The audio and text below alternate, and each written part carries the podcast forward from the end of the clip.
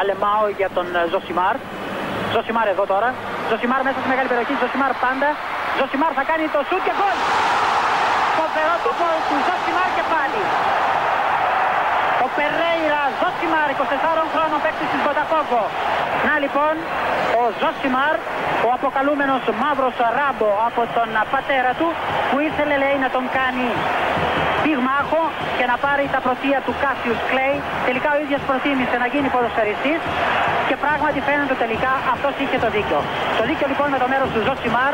Ο εναλλακτικός τίτλος του Ζωσιμάρ αυτής της εβδομάδας θα μπορούσε να είναι έτσι για να δανειστούμε κάποιες εκφράσεις από τους θησαυρούς της ε, ελληνικής ιδιωτικής τηλεόρασης. Ο τίτλος θα μπορούσε να είναι, σύμφωνα με αυτό το δάνειο, ε, Τι σας έχει κάνει μωρέ ο Στεφανάκος για να πάμε σε fame story, ξέρετε. Τα θυμάστε αυτά. Αν δεν τα θυμάστε, να μελετήσετε και την επόμενη εβδομάδα να έρθετε με τον κηδεμόνα σας. Ε, ο Ζωσιμάρη είναι το αμυγός ποδοσφαιρικό podcast του Σπόρ 24, αλλά στο 13ο επεισόδιο είπαμε να κάνουμε μια έτσι στροφή και εννοείται ότι τη στροφή δεν θα την κάναμε για χάρη του basketball, αλλά θα την κάναμε για να δούμε έτσι κάτι πιο γενικό. Το πιο γενικό με το οποίο ας πούμε μπορούμε να πούμε στο 2021 ήταν ε, κάτι που φούντωσε ξανά κατά τη διάρκεια των γιορτών της εορταστικής περίοδου που λένε και τα κανάλια. Και δεν είναι άλλο από την. Ε, Πώς να την πω, τη διαμάχη, τις έρηδες, το μίσος σε εισαγωγικά που μοιάζει να συγκεντρώνει ανατακτά χρονικά διαστήματα ο Στέφανος Τσιτσιπάς. Το τελευταίο επεισόδιο, υποθέτω το γνωρίζετε όλοι, Ντουμπάι, παραμονή πρωτοχρονιάς, ρεβεγιόν, πάρτι, κορώνα πάρτι για κάποιους. Ο Τσιτσιπάς με ανοιχτά τα χέρια πάνε ευτυχή στην αλλαγή του χρόνου και αμέσως μετά ο κακός χαμός για δύο-τρεις μέρες που πήγε, που έκανε, που έδειξε και όλη αυτή η ιστορία. Αν το σκεφτείτε έτσι λιγάκι, το ανατακτά χρονικά διαστήματα είναι απολύτως ε, έτσι, αληθές. Δηλαδή μοιάζει να επανέρχεται αυτή η ιστορία στα social media και μετά στα media γενικώς γύρω από τον ε, Στέφανο διαρκώς. Το τελευταίο τώρα έμπλεξε μια ολόκληρη ιστορία. Μπήκε ο Τσιτσιπάς στην ίδια ιστορία με τους Κωστόπουλους και το Ντουμπάι. Και αυτός που είχε κάνει, λέει, σποτ να προσέχουμε και να φοράμε, τώρα είναι στο πάρτι. Ναι, δεν πήγε εκεί για να κάνει πάρτι. Βρίσκεται εκεί γιατί κάνει προετοιμασία. Δεν είναι καν μόνιμος κάτοικος της χώρας. Οπότε δεν είναι στους Κωστόπουλους. Δηλαδή δεν μπήκε σαν αεροπλάνο να πάει στο Ντουμπάι να αλλάξει το χρόνο. Με το Στέφανο Κορχολί που έζησε το Interstellar και το ίδιο βράδυ ήταν ταυτόχρονα και στην ΕΡΤ και στο Ντουμπάι και έπαιζε πιάνο. Δεν ανήκει σε αυτό το group. Βρίσκεται εκεί εδώ και καιρό, κάνει προετοιμασία για το Αυστραλιανό Open, το οποίο είναι παραδοσιακά το πρώτο μεγάλο Open της ε, χρονιάς. Μέχρι εκεί ξέρω από είναι, ας πούμε, ότι με αυτό ξεκινάμε. Ωραία. Και πήγε σε ένα πάρτι. Το ίδιο πάρτι, το α, παραδιπλανό πάρτι, το οτιδήποτε, πήγε εκεί. Σε άλλη χώρα. Δεν στέλνουν έξι μετακίνηση. Ναι, αλλά γιατί που τον, μας το βάλανε να μας το δείξουν να μας προσέχει και αυτός είναι αγκαλιά. OK, okay, χρησιμοποιήθηκε και αυτός ως άνθρωπος με μεγάλη αναγνωσιμότητα και με μεγάλη διεισδυτικότητα που λένε και οι διαφημιστικές εταιρείες στους νέους, στο να περάσει και εκείνος το μήνυμα το ότι πρέπει να προσέχουμε και τι να κάνουμε. Αφού το πέρασε να μην πάει σε ένα πάρτι π.χ. στο οποίο όλοι είχαν κάνει τα τεστ Εντάξει, αν πάτε λίγο πιο πίσω, έχουμε ε, την ατυχέστατη και επίοικος αφελή δήλωση για τα, για τα Χάροτζ, γιατί δεν ανοίγουμε χάρο στην Ελλάδα, ο κόσμος καίγεται. Ο Τσιτσιπάς χτενίζεται με τα Χάροτζ.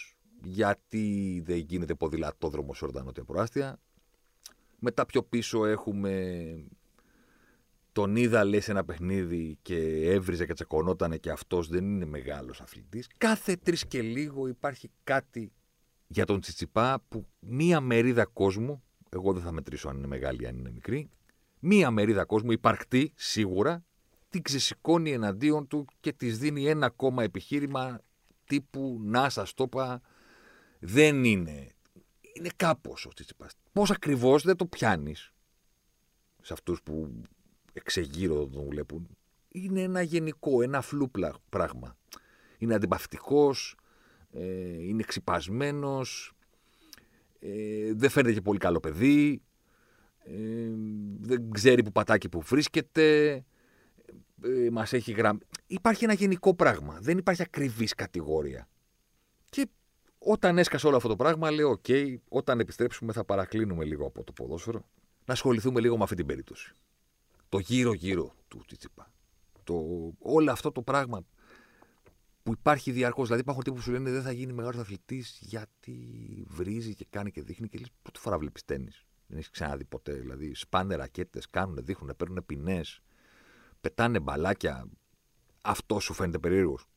Το να του πούνε όλοι ότι αδερφέ, καλύτερα να μασάς για τη δήλωση για το Χάρωτ, δεν θα διαφωνήσω. Με μια τυχέστατη παρόλα, ας πούμε, ήταν. Για να μην την πω χειρότερα. Εντάξει, καταλαβαίνόμαστε.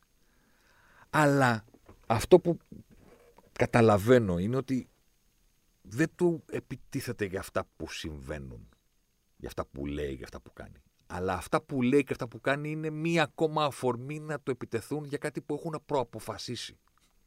Δηλαδή δεν υπάρχει κάποιος ο οποίος κάθεται και απλά συμβαίνει κάτι σχετικά με τον Τζιτζιπά, οπότε εκείνη τη στιγμή, ενώ πριν ήταν ουδέτερος, εκείνη τη στιγμή πηγαίνει εναντίον του. Υπάρχει ένα προαποφασισμένο κοινό, το οποίο εδώ και καιρό, όχι τώρα, έχει αποφασίσει, έχει ταχθεί εναντίον.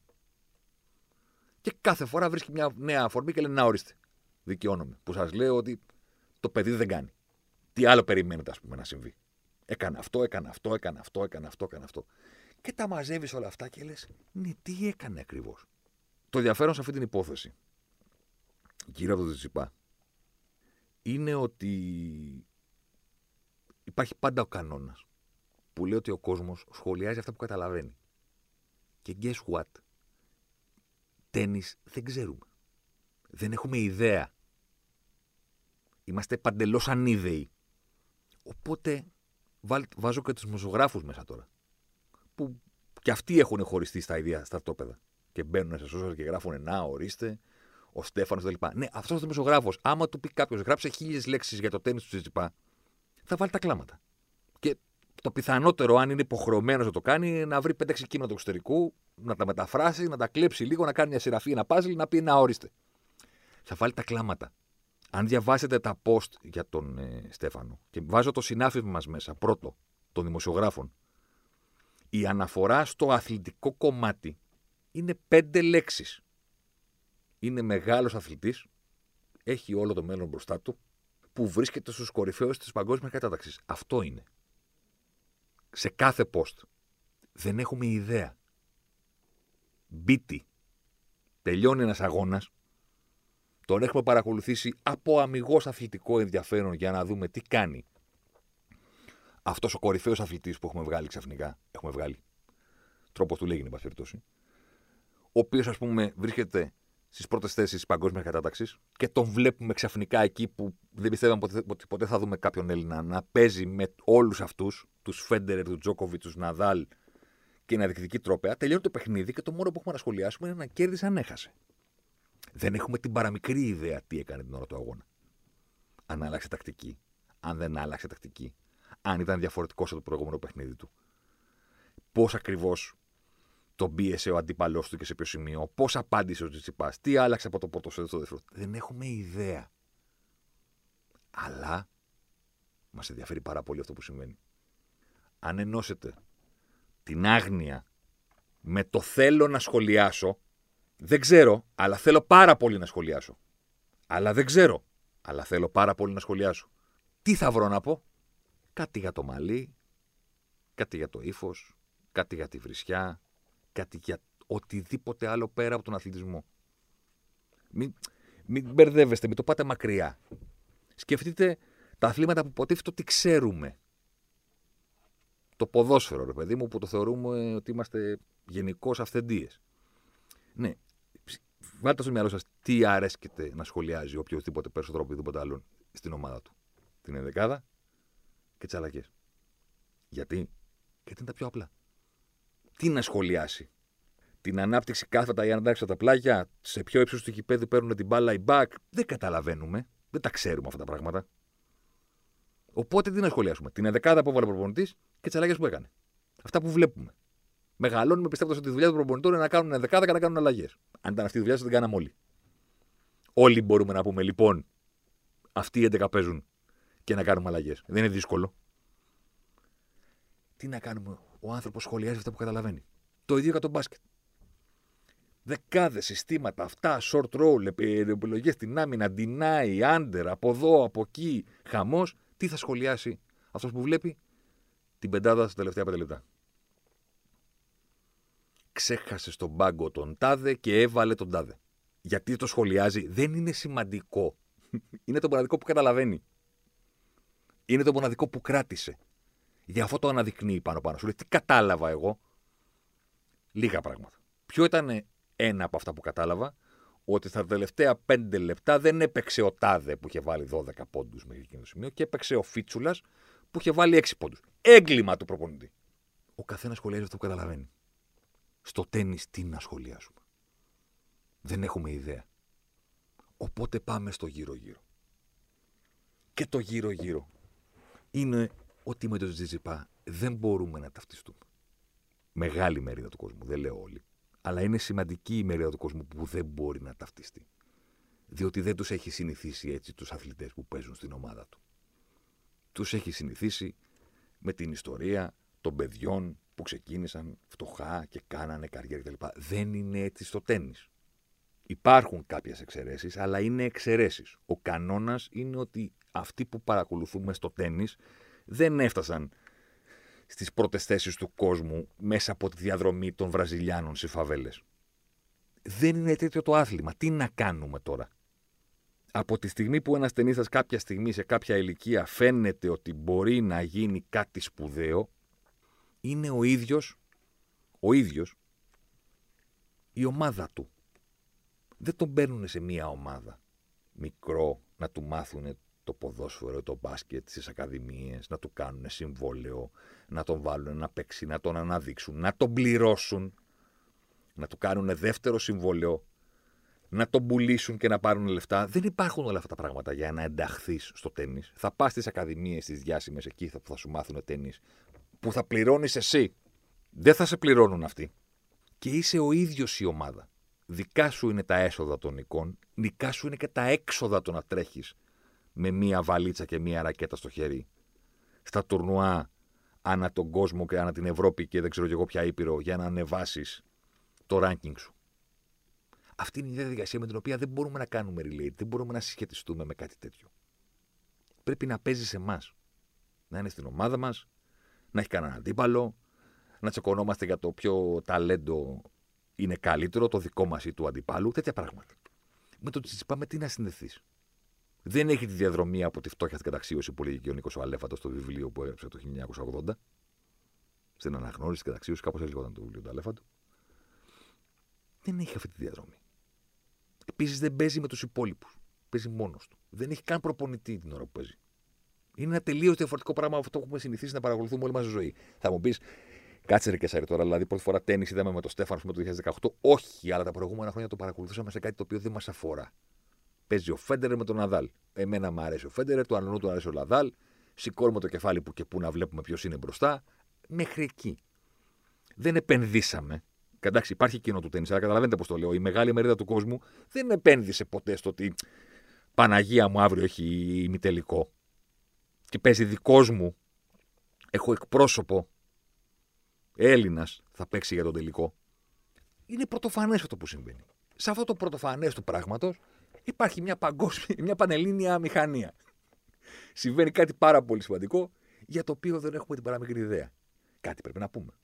Οπότε λέμε, τετριμένα κλισέ, έχει ορτωμένο μπροστά του απίστευτη πορεία προς την κορυφή, ο άνθρωπος που έβαλε το τέννη στα σπίτια των Ελλήνων, τίποτα. Κενά περιεχομένου όλα αυτά. Δεν μπορούμε να μιλήσουμε για κάτι άλλο. Δεν ξέρουμε κάτι άλλο. Όποτε χάνει, λέμε, έλα μωρέ, έκανε λάθη νευρικός λίγος. Καφενείο. Τα ρήφασε πιάτσα πρώτο, πρώτο ταξί μπροστά μπροστά. Που έχει πάρει τον αρχηγό ε, της πιάτσας και μιλάει με όλους τους υπόλοιπους και τους κάνει διάλεξη και το κομμάτι το άλλο που ξαφνικά ολοένα και ολοένα σαν χιονόμπαλα, ας πούμε, κυλάει και μαζεύει χιόνι και γίνεται χιονοστιβάδα. Η χιονοστιβάδα ποια είναι, ότι υπάρχουν αυτοί που λένε μια χαρά παιδί είναι ο Στέφανος και υπάρχουν αυτοί που λένε τσιτσιπά δεν κάνεις, δεν υπάρχεις. Κάτι ο λόγο είναι ότι πάντων δεν μπορούμε να σχολιάσουμε κάτι άλλο. Ότι δεύτερον, ο Τσιτσιπάς δεν μοιάζει με τους υπόλοιπους που έχουμε μάθει να υποστηρίζουμε. Και τρίτον, ζούμε σε μια εποχή που τα μυαλά πάρα πολλών ανθρώπων έχουν ε, χάσει την πολυπλοκότητα των λειτουργιών τους και έχουν γίνει διακόπτες. Έχουν on, off. Δεν έχουν κάτι άλλο. Και με αυτό τον, τον binary τρόπο του διακόπτη βλέπουν όλη την πραγματικότητα γύρω τους. Δηλαδή, συνέβη αυτό στην πολιτική ζωή του τοπού. On-off. Δεν έχω κάτι άλλο. Συνέβη αυτό στην τηλεόραση. On-off. Συνέβη αυτό στο ποδόσφαιρο. Το ίδιο. Συνέβη αυτό με τον Τζιμπά. Είμαστε εμείς που είμαστε κατά του και αυτοί που τον υποστηρίζουν. Οι μεν είμαστε οι επαναστάτες, οι, ξέρω εγώ, οι, τα κατώτερα λαϊκά στρώματα και ο Τσιτσιπάς είναι ο εκπρόσωπος, ας πούμε, της ελίτ ε, που καταδυναστεύει τον τόπο και δεν μπορείτε ποτέ να τον υποστηρίξουμε. Γιατί δεν ανήκει σε εμάς, παιδί μου. Είναι ο τύπος που ε, ευθύνεται για τα δεινά της ζωής μας, της χώρα μας, ή οτιδήποτε. Ο Τσιτσιπάς τώρα, ας πούμε, παιδί μου, 20 κάτι χρόνια ακόμα δεν μπορεί να βάλει μερικές προτάσεις στη σειρά και λέει για Χάροτ. Είναι εκπρόσωπος ε, της ελίτ. Και εμείς δεν μπορούμε με αυτόν τον τρόπο να είμαστε τους Ζήπα. Και αναρωτιέσαι και λες, για άλλον αθλητή έχει γίνει αυτό. Δηλαδή, ρε παιδί μου, βγαίναν οι άλλοι αθλητές. Όλοι αυτοί που είχαμε την τύχη τα, τα τελευταία, όσο ζούμε, ας πούμε, να τους βλέπουμε να είναι κορυφαίοι σε αυτό που κάνουν. Ασχολήθηκε ποτέ κανένας με το τι εκπροσωπούν και με το τι μας μοιάζουν και με το τι, τι κουβαλάνε γύρω τους. Προφανώς είχαμε συμπάθειες και αντιπάθειες. Πρώτον από την ομάδα μας. Βλέπαμε την εθνική Ελλάδος. Ε, λογικό είναι στην εθνική π.χ. να γουστάρουμε περισσότερο αυτόν που παίζει και στο δικό μας σύλλογο αλλά αυτό είναι το κομμάτι του αθλητισμού. Ότι συμπαθώ αυτόν που φοράει τη φανέλα της δικής μου ομάδας και αντιπαθώ αυτόν που φοράει τη φανέλα του αντιπάλου. Ο Τζιμπά δεν έχει αντίπαλο. Δεν παίζει με τους απέναντι. Έχει ξανασυμβεί και κανένα αθλητή την ώρα που όσο είναι στην καριέρα του και μάλιστα πάρα πολύ νωρίς, να τον έχουμε κατατάξει ήδη κάπου ότι αυτός είναι με αυτούς. Ωραία. Εγώ είμαι με αυτούς, οπότε είμαι με τον Στεφάνο. Εγώ δεν είμαι, οπότε είμαι εναντίον του. Αυτό που συμβαίνει δεν αφορά τον Τζιμπά, αφορά εμάς. Όλη αυτή η πόλωση γύρω από το όνομά του όλη αυτή η κουβέντα γύρω από το όνομά του δεν είναι δικό του δημιούργημα. Είναι δικό μας. Εμείς είμαστε διαφορετικοί. Εμείς έχουμε κάνει τα μυαλά μας διακόπτες. On-off. Τέλος. Δεν υπάρχει άλλη, άλλη λειτουργία. Ή πάνω ή κάτω. Εμείς προβάλλουμε την πόλωση που έχουμε στο κεφάλι μας σε οτιδήποτε παρακολουθούμε. Οπότε αυτό συμβαίνει και για το Τζιζιπά.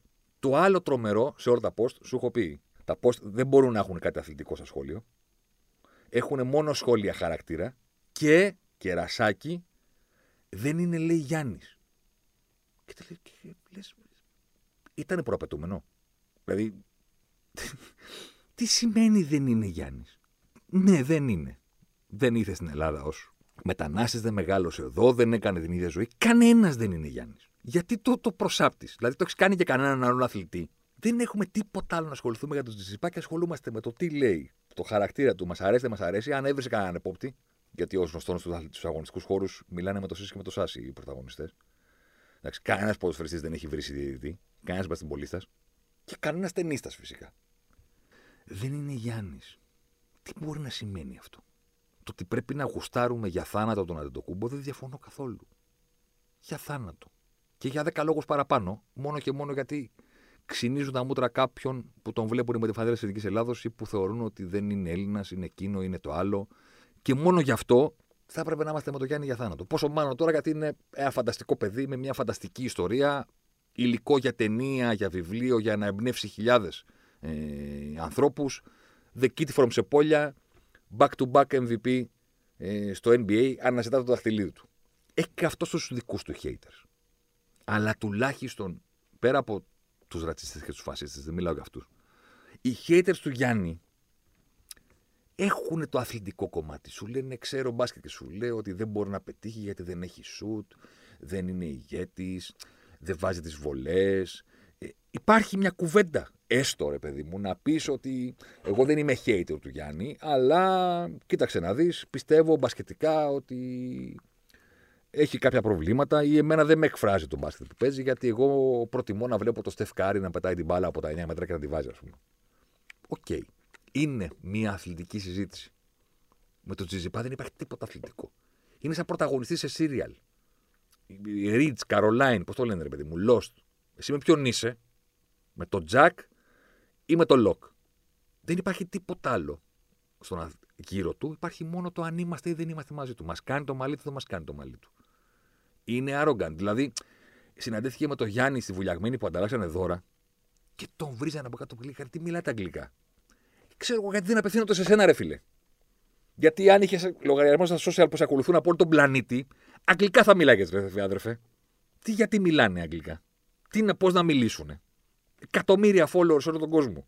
Εταιρείες πίσω τους, χορηγοί, social, το ποστάρουν. Αν δεν το πόσταραν, θα μίλαγαν όπως γουστάρουν. Από τη στιγμή που το ποστάρουν και το κοινοποιούν, σε ποιο κοινό απευθύνονται, σε σένα; Που θέλεις υπότιτλους για να καταλάβεις τι λένε που ανταλλάσσουν δώρα; Δεν πειράζει, δεν έχασες και τίποτα που δεν κατάλαβες τι είπε ένας τον άλλον.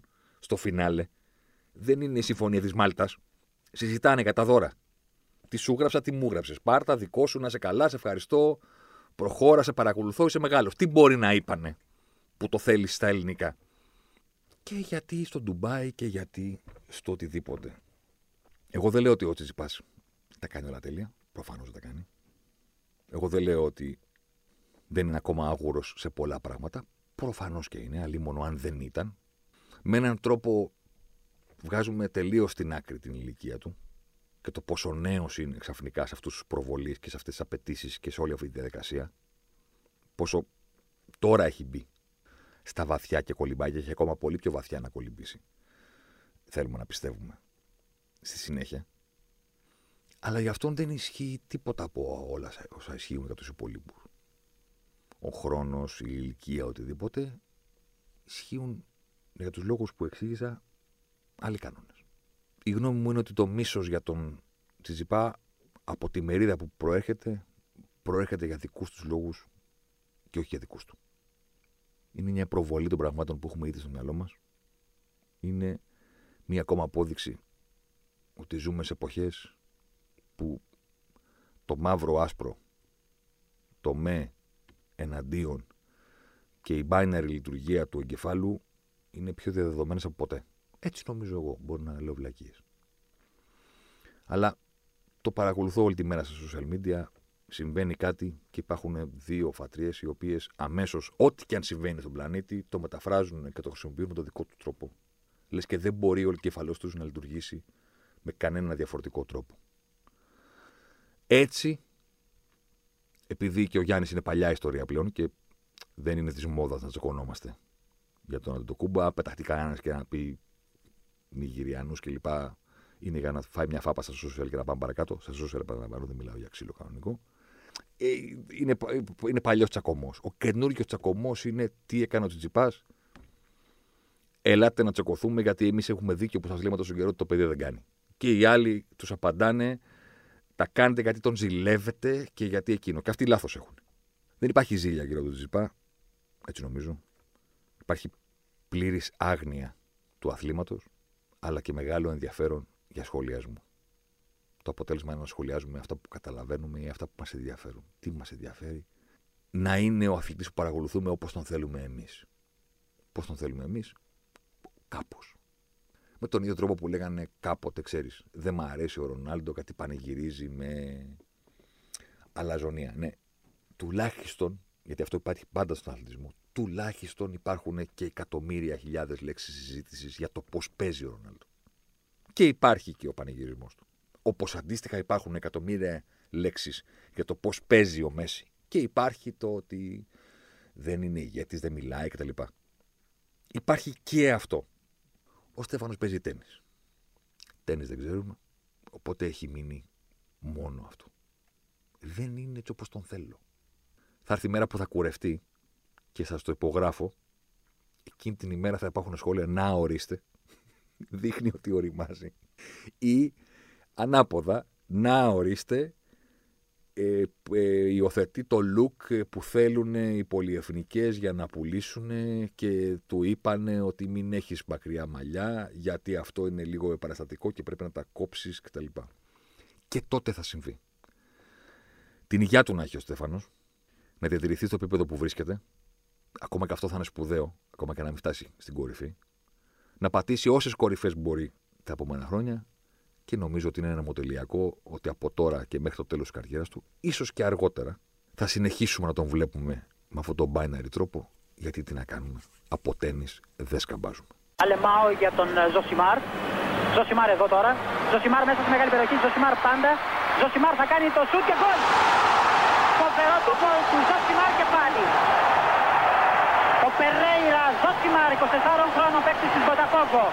Να λοιπόν, ο Ζωσιμάρ, ο αποκαλούμενος μαύρος ράμπο από τον πατέρα του, που ήθελε λέει να τον κάνει πυγμάχο και να πάρει τα πρωτεία του Κάσιους Κλέη. Τελικά ο ίδιος προτίμησε να γίνει ποδοσφαιριστής και πράγματι φαίνεται τελικά αυτός είχε το δίκιο. Το δίκιο λοιπόν με το μέρος του Ζωσιμάρ.